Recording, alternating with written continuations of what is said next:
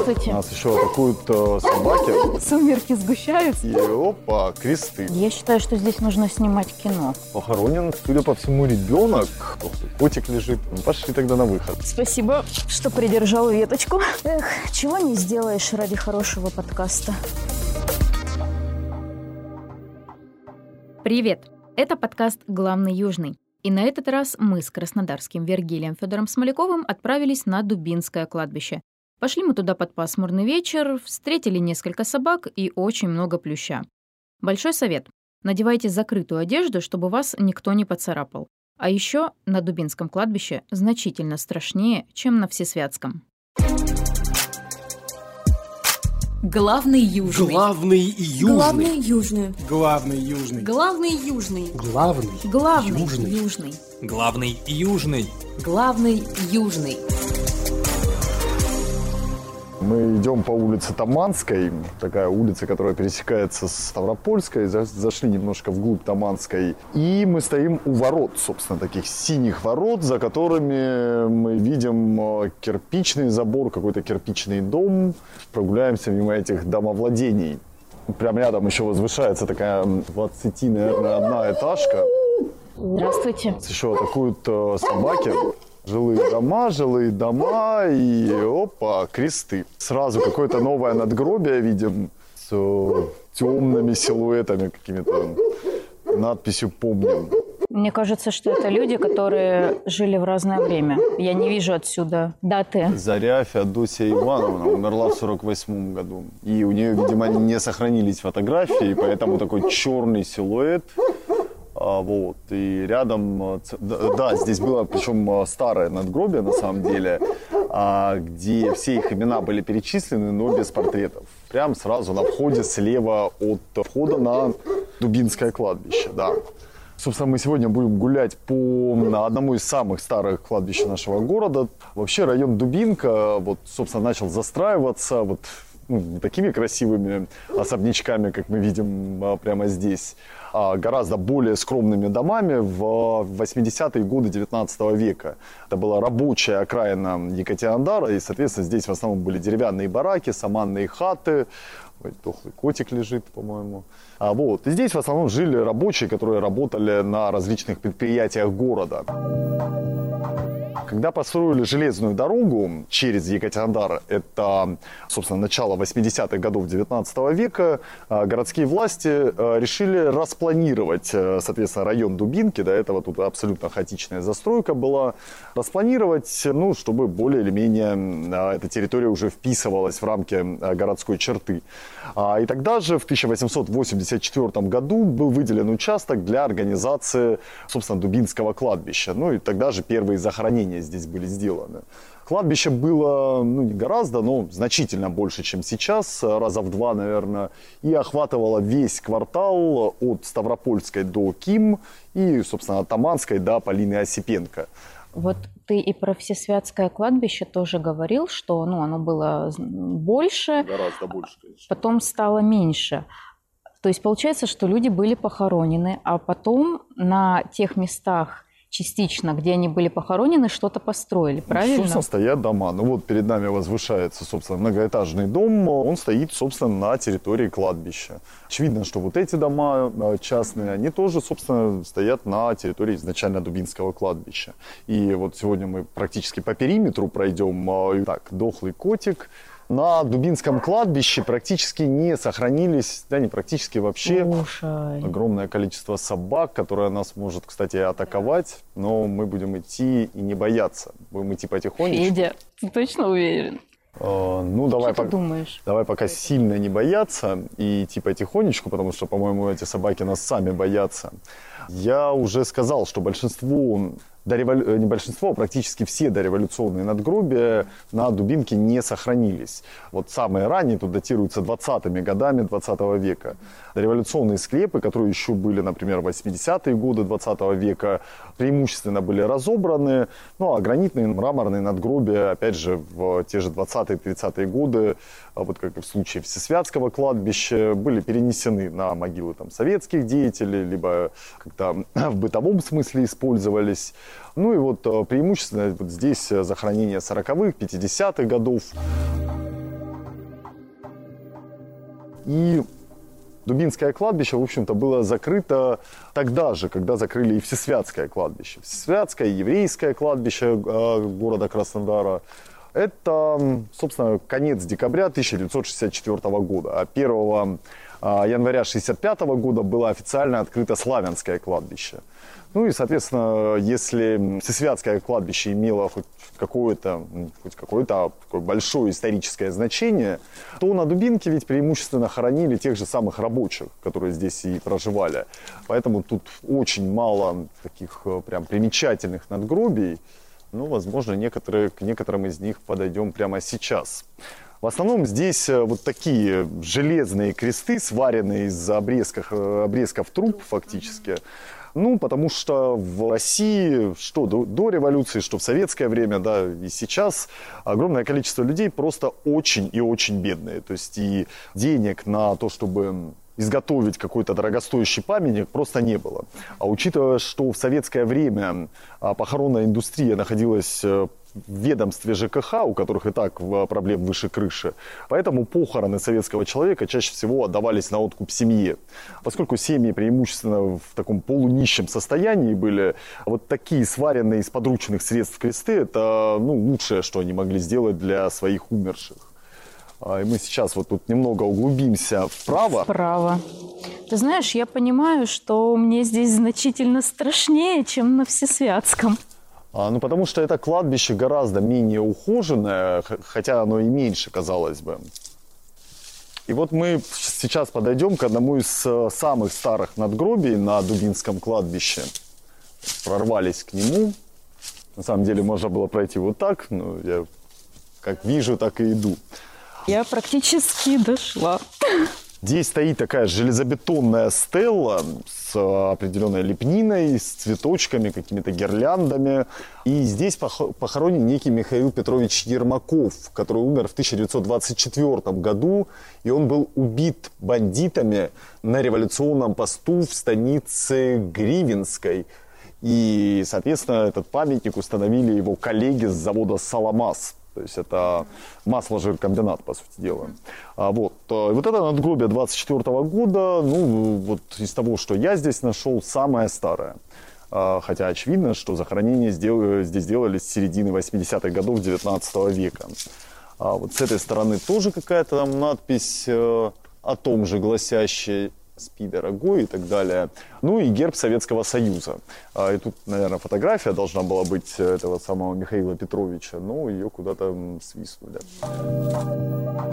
По сравнению, конечно, с э, надгробиями на Всесвятском кладбище, это вот то, скорее, э, мимо чего, скорее всего, на Всесвятке на какой-нибудь экскурсии прошли бы мимо.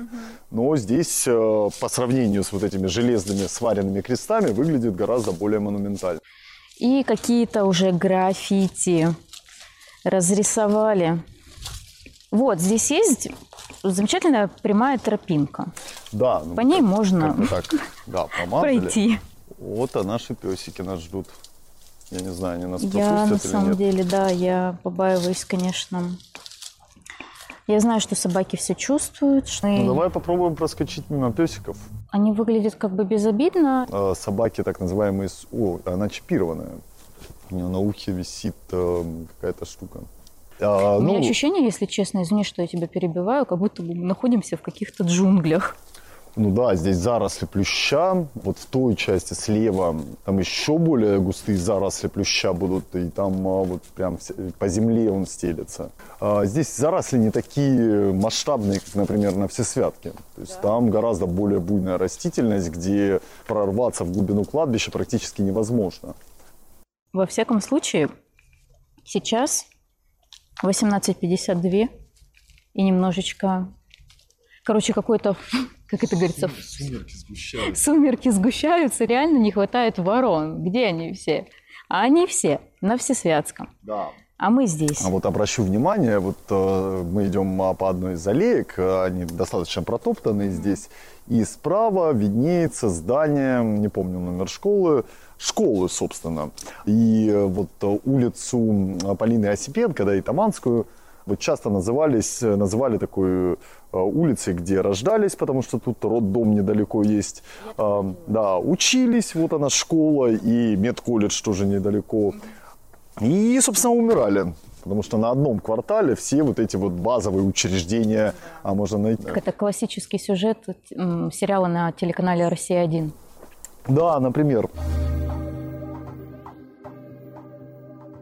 И вот э, как раз вот в этом просвете, где мы видим школу, возле дерева спрятался такой интересный крест, э, сваренный, опять же, из обрезков труб, э, каких-то жестяных деталей. Вот этот э, тип креста, э, вот как будто домик какой-то, да, называется крест-голбец. На русских дореволюционных кладбищах, особенно в центральной России, на севере, деревянные кресты-голбцы да, встречаются очень часто. Кстати, да, вот я была в Санкт-Петербурге и в Ярославле. Я сейчас просто вот смотрю, я понимаю, что мне это что-то напоминает, но здесь я, да, это очень редко видела, а там, да. Ну, это вот имитация креста голбца, и это отсылка к таким еще древним средневековым традициям русским, когда еще языческим даже, когда умерших а, хоронили на деревьях вот в таких подвешенных домиках, ну их прах, естественно. Вот. А потом вот эта вот а, традиция домиков как бы перетекла так в христианство, но функционально, понятное дело, уже никакой роли не играет. Но вот такой домик своеобразный а, продолжают делать до сих пор, и вот, собственно, тот самый пример. Слушай, а у меня вопрос. А как так получилось? Просто вот я смотрю, вот стоит вот этот крест, и он прям вот этот крыша креста упирается в дерево. Как ну, так? дерево было, очевидно, маленьким, и росло, должно расти вон туда, а здесь, видишь, оно так слегка искривилось, да, и оно отодвинуло крест-голбец, конечно. И ощущение, что крыша, она прям впивается в дерево. Впивается, вот. конечно. Это очень необычное зрелище, еще и дерево в плюще. Я считаю, что здесь нужно снимать кино. Ну, вот э, как раз э, часто э, вот всякие режиссеры, которые учатся, по крайней мере, быть режиссерами и снимают а, короткометражные фильмы, какие-то вот такие мистические, они неправильно выбирают локацию, едут на Всесвятское кладбище, которое, ну, вот очень лишено, конечно, такого... Кладбищенского духа, я бы да, сказала. Да, вот такого прям да, флера, да. жути, а потому что там людей много ходит, какие-то машины передвигаются, а здесь абсолютная тишина. Ну, кроме нас, по-моему, сейчас здесь вообще никого нет. И двух собак, да. А, ну и жители близлежащих домов, которые из окон смотрят на а, Дубинское кладбище. Ой, мне вот всегда это было интересно. Каково это жить когда у тебя окна квартиры или дома выходят на кладбище. Но мне кажется почему-то, что людям, которые так живут, им вообще все равно. Или они привыкают, или им изначально а, все равно. Конечно, привыкают очень быстро. Ну, вот один мой хороший товарищ жил буквально через дорогу от сельского кладбища. А сельские кладбища выглядят более жутко, чем а, городские кладбища. Ничего, нормально. Вечером выходили, так и говорили, пошли на погост, а там пивка выпьем. А, вот. То есть вся молодежь, в общем-то, там собиралась и тусила. Ну и кладбища исторически, на самом деле, были такими местами, где постоянно происходили какие-то вот такие собрания с целью повеселиться, торговля на кладбищах даже такая самоорганизованная велась. А чем торговали? Да, чем придется. А, вот, что есть, и мы торговали. Вот, а такое скорбное отношение к кладбищам сложилось в нашей стране а, после Великой Отечественной войны. Да, то есть, когда на кладбище действительно уже там а, целым городом приходили вот именно скорбеть о погибших. До войны кладбища вполне такие живые, оживленные места были. Как мне кажется, раньше как-то относились к смерти по-другому немного. Да, присутствовали вот эти какие-то ритуалы, да, э, погребения, но как будто бы была какая-то простота, вот что, ну, как бы умер человек. А, Бог дал, Бог Окей, взял, как да, вот что-то, да. да, такое. Конечно, отношение дошли... к смерти было, ну, достаточно легким. И практически не было вот этого мистического флера. А ведь э, ой, мы нашли могилу, где тут какая-то детская игрушка лежит. И здесь похоронен ребенок, да. да. А, мы практически дошли до конца основной аллеи. Там какая-то большая оранжевая мусорка. Мы но мы повернули чуть-чуть на... Мы сделаем круг, окей. но мы повернули направо. Э, я думаю, что эту могилку можно увидеть, потому что она не заросшая. Здесь есть э, советская желто-красная классическая плитка. Вот как в ванных Как в ванных, лежат, да. Это плитка из моего детства. И здесь, говоришь, игрушка, да? А, вот одна, вон там еще в самой могиле игрушка. Здесь э, похоронен, судя по всему, ребенок. Хотя данные говорят о том, что тут взрослая женщина похоронена. Очень странно. Обычно... А портрет детский. А может А, быть... а даты жизни, э, ну, такие основательные. Пол здесь монументальный памятник из э, бетонной крошки, то есть железобетонный памятник. А плитку, опять же, где-то раздобыли. Дефицит был. И неплохая оградка. Скорее, ну, умер ребенок, а потом а, похоронили мать на, на этом месте. Да, и на детские могилы вот как-то так сложилась традиция, даже если уже там родственников давно нет, все равно вот какие-то а, люди приносят игрушки. Да и на Святском кладбище можно встретить, и вот э, здесь э, ни в одном на самом деле это можно увидеть. Причем а, некоторые вот такие детские могилы, они вот где-то там в глубине, в кустах, и туда все равно приходят и приносят игрушки. А, Не, отношение к смерти вплоть, наверное, до конца 19 века в принципе было таким, ну, не легким, а скорее спокойным, потому что христианская религия предполагала, что смерть это самый быстрый шаг к Богу, в общем-то. То есть до страшного суда осталось совсем чуть-чуть.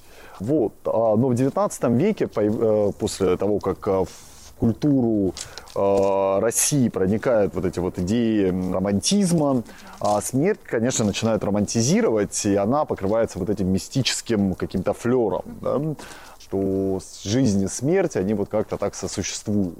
А Вот вышли, собственно, к углу Дубинского кладбища и видим вот советский дом уже панельный,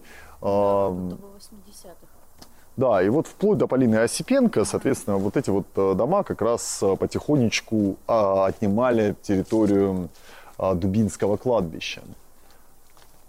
Ой, мне всегда было интересно, это мистика или это реально может так быть, что те дома, которые построили на кладбищах, что в них происходят какие-то мистические события. Ну, нет, конечно, ну, какие-нибудь там сердобольные бабушки могут порассказывать такие истории, ну, или очень впечатлительные люди. Но особенно эти истории хорошо заходят э, под водочку на кухне, ну, в Хрущевке. Подошли, вот прямо на углу стоит такой мощный крест, э, сваренный, опять же, из э, труб, но уже объемом побольше. И в советской похоронной культуре, вот э, как это культурологи называют, э, сложилась э, культура ассамбляжа. Да, то есть это самоделки, в общем-то. Да? То есть я уже говорил, что, в общем-то, из подручных средств все делали. А, и вот здесь такая табличка, где вот от руки, я не знаю, краской какой-то написан очень длинный текст, а, что здесь пох- по- уже плохо читаем, а, потому что жестяная табличка, на которой этот текст написан, уже проржавела основательно. Здесь прям такое стихотворение длинное-длинное написано, ну, плохо читается, но это вот то, что называется ассамбляж. Какие-то подручные средства из этого делают что-то похожее на надгробие, сами э, от руки пишут какие-то данные, и на советских, особенно деревенских кладбищах, это практически самый распространенный тип надгробия. Самое смешное, что когда у тебя не очень хорошее зрение, везде кажется всякое разное. Например, эта палка, я шевеления. думала, что это собака. а Это просто не палка, это бревно. Бревно, да. Да, вот, э, вот подобного типа памятники из железобетона, из бетонной крошки, вот впервые в Советском Союзе, ну, серьезно более или менее задумались о централизованном производстве вот, надгробия, оградок, о том, что в э, городах должны появиться похоронные бюро, и что государство все-таки должно взять на себя заботу об умерших. В середине 60-х годов в крупных городах э, Советского Союза стали открываться по- по- подобные похоронные бюро, э, но это было, были действительно только лишь крупные города. А, В частности, в Краснодаре, например, э, производство вот таких надгробий так и не было налажено. И э, вот до 60-х годов, повторюсь, что похороны отдавались на откуп семье. То есть вот как сделают, так сделают. А, И поэтому, например, глубина захоронения практически не соблюдалась, э, санитарная 2 метра 15 сантиметров. То есть хоронили вот э, до той глубины, до которой докопались. Расстояние между могилами тоже не контролировалось. Вот между могилами должно быть расстояние не менее полутора метров. а здесь на, наверное, двух, трех, ну, двух квадратных метрах. То есть э, здесь кресты вот один, за, на, один на одном буквально стоят. А Это вот типично для советских именно кладбищ. Слушай, ну тут вот прям вот эти искусственные цветы, венки есть. То есть люди приходят, ухаживают, поддерживают чистоту. Или это нас... Я просто знаю, что тут еще тоже субботники Нет, проводят здесь проводятся периодически, да. субботники, конечно. Но вот а, как раз на Дубинке, вот как ни странно, по сравнению с Всесвятским кладбищем, а, вот на условный родительский день людей бывает гораздо больше, чем на Всесвятке. Ну, наверное, это связано с тем, что вот в этих э, хрущевках, которые здесь, э, собственно, на районе находятся, живут ну, внуки, правнуки людей, которые тут похоронены. В общем-то, здесь все проще. Делаем такой небольшой круг. Это еще один практически угол, а это вот этот недострой. Да, недострой, На который. Ставропольской. А здесь же, здесь же где-то недалеко так называемый клуб Су-27 был. Когда-то был, О, да, да. легендарный клуб Су-27. Легендарное культовое место, где собирались всякие так называемые рок-музыканты в возрасте там 13-15 лет. Играли свою мрачную музыку, в том числе и black metal, например. Иногда даже не догадываясь, что прямо за этим клубом находится Дубинское кладбище. А вот, кстати, сейчас подойдем к крест такой новодел, видная оградочка какая-то, плитка более или менее современная. И вот з- здесь какая-то гирлянда из искусственных цветов. И здесь э, находится захоронение некого или некой Брайко, такое многоточие, захоронение 1875 года. Если верить вот, этому, вот этой табличке, а табличка, повторюсь, новодел, такая новенькая совсем, то получается это самое старое захоронение на, на Дубинском кладбище. Но напомню, что Дубинское кладбище было организовано в 1884 году. И каким образом здесь в 75-м кого-то похоронили, совсем непонятно. А, Скорее всего, а, это связано с историей, которая, опять же, стала очень популярна в советское время. Советское время, в дореволюционное время, дворянские семьи вели свои родословные, которые уходили там корнями в глубокую там древность, ну, не очень глубокую, но в древность, тем не менее. Когда развалился Советский Союз, э, дворяне стали, как их называли тогда, бывшими людьми, да, то есть уже не совсем люди, стали либо советскими гражданами, либо отправились на кладбище, либо в эмиграцию. И вот как-то в послевоенное время, особенно вот в 60-е, 70-е годы, у советских людей сложилось, что ли, такой гораздо более сниженный интерес к своим родословным. И вот люди начинают искать свои корни, хотя бы у большинства таких се- семей родословные упираются где-нибудь в начало 20 века, где а, их предки были крестьянами, которые там а, умерли вообще непонятно где и непонятно как.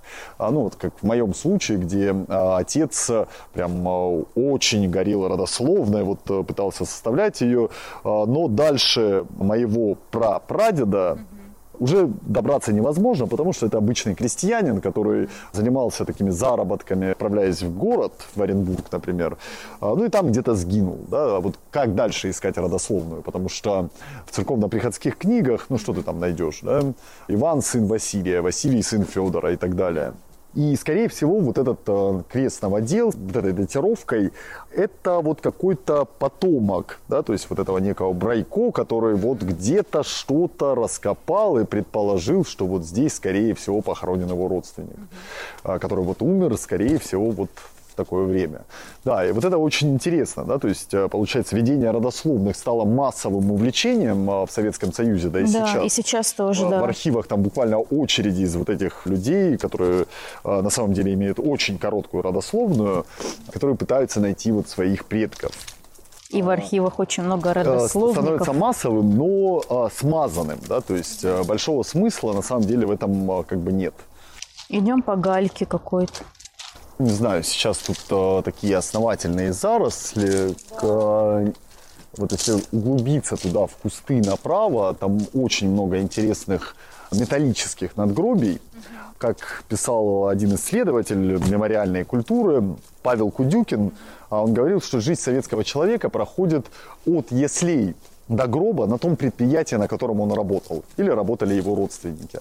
Соответственно, все, что плохо лежало там на заводе или там, в какой-нибудь мастерской, тащилось домой, из этого делались какие-то там вот эти вот подручные приспособления, потому что а, жизнь советского человека это такой нескончаемый ремонт. Да, то есть он всегда что-то ремонтирует. Те же оградки, например, на кладбище ремонтируют. Вот. И все это тащится с завода. И вот если углубиться в, вот вправо в кусты, ну тут надо прям а, так э, с большим интересом пробираться туда, конечно. И надеть подходящую одежду. Да, а там очень много надгробий, сделанных из э, сваренных рельс, например, трамвайных, из деталей вагонов трамваев. Потому что буквально через дорогу от Всесвятского кладбища находится восточное трамвайное депо. И вот родственники умерших, собственно, обращались к слесарям, которые там работали, чтобы они вот сварганили из каких-то ненужных деталей, связанных с трамвайным сообщением, вот какие-то такие надгробия. Ой, я про трамвайные рельсы вообще такое впервые слышу. Да, вот там вот есть э, прям сваренные. А, Там из какой-то вот э, детали вагона, которая вот э, похожа на какой-то такой монумент, но это вот на такую мини-башню танка, короче, похоже. А, И просто вот эта ржавая штука стоит над могилой. Мы бы туда прошли, но действительно очень серьезные заросли.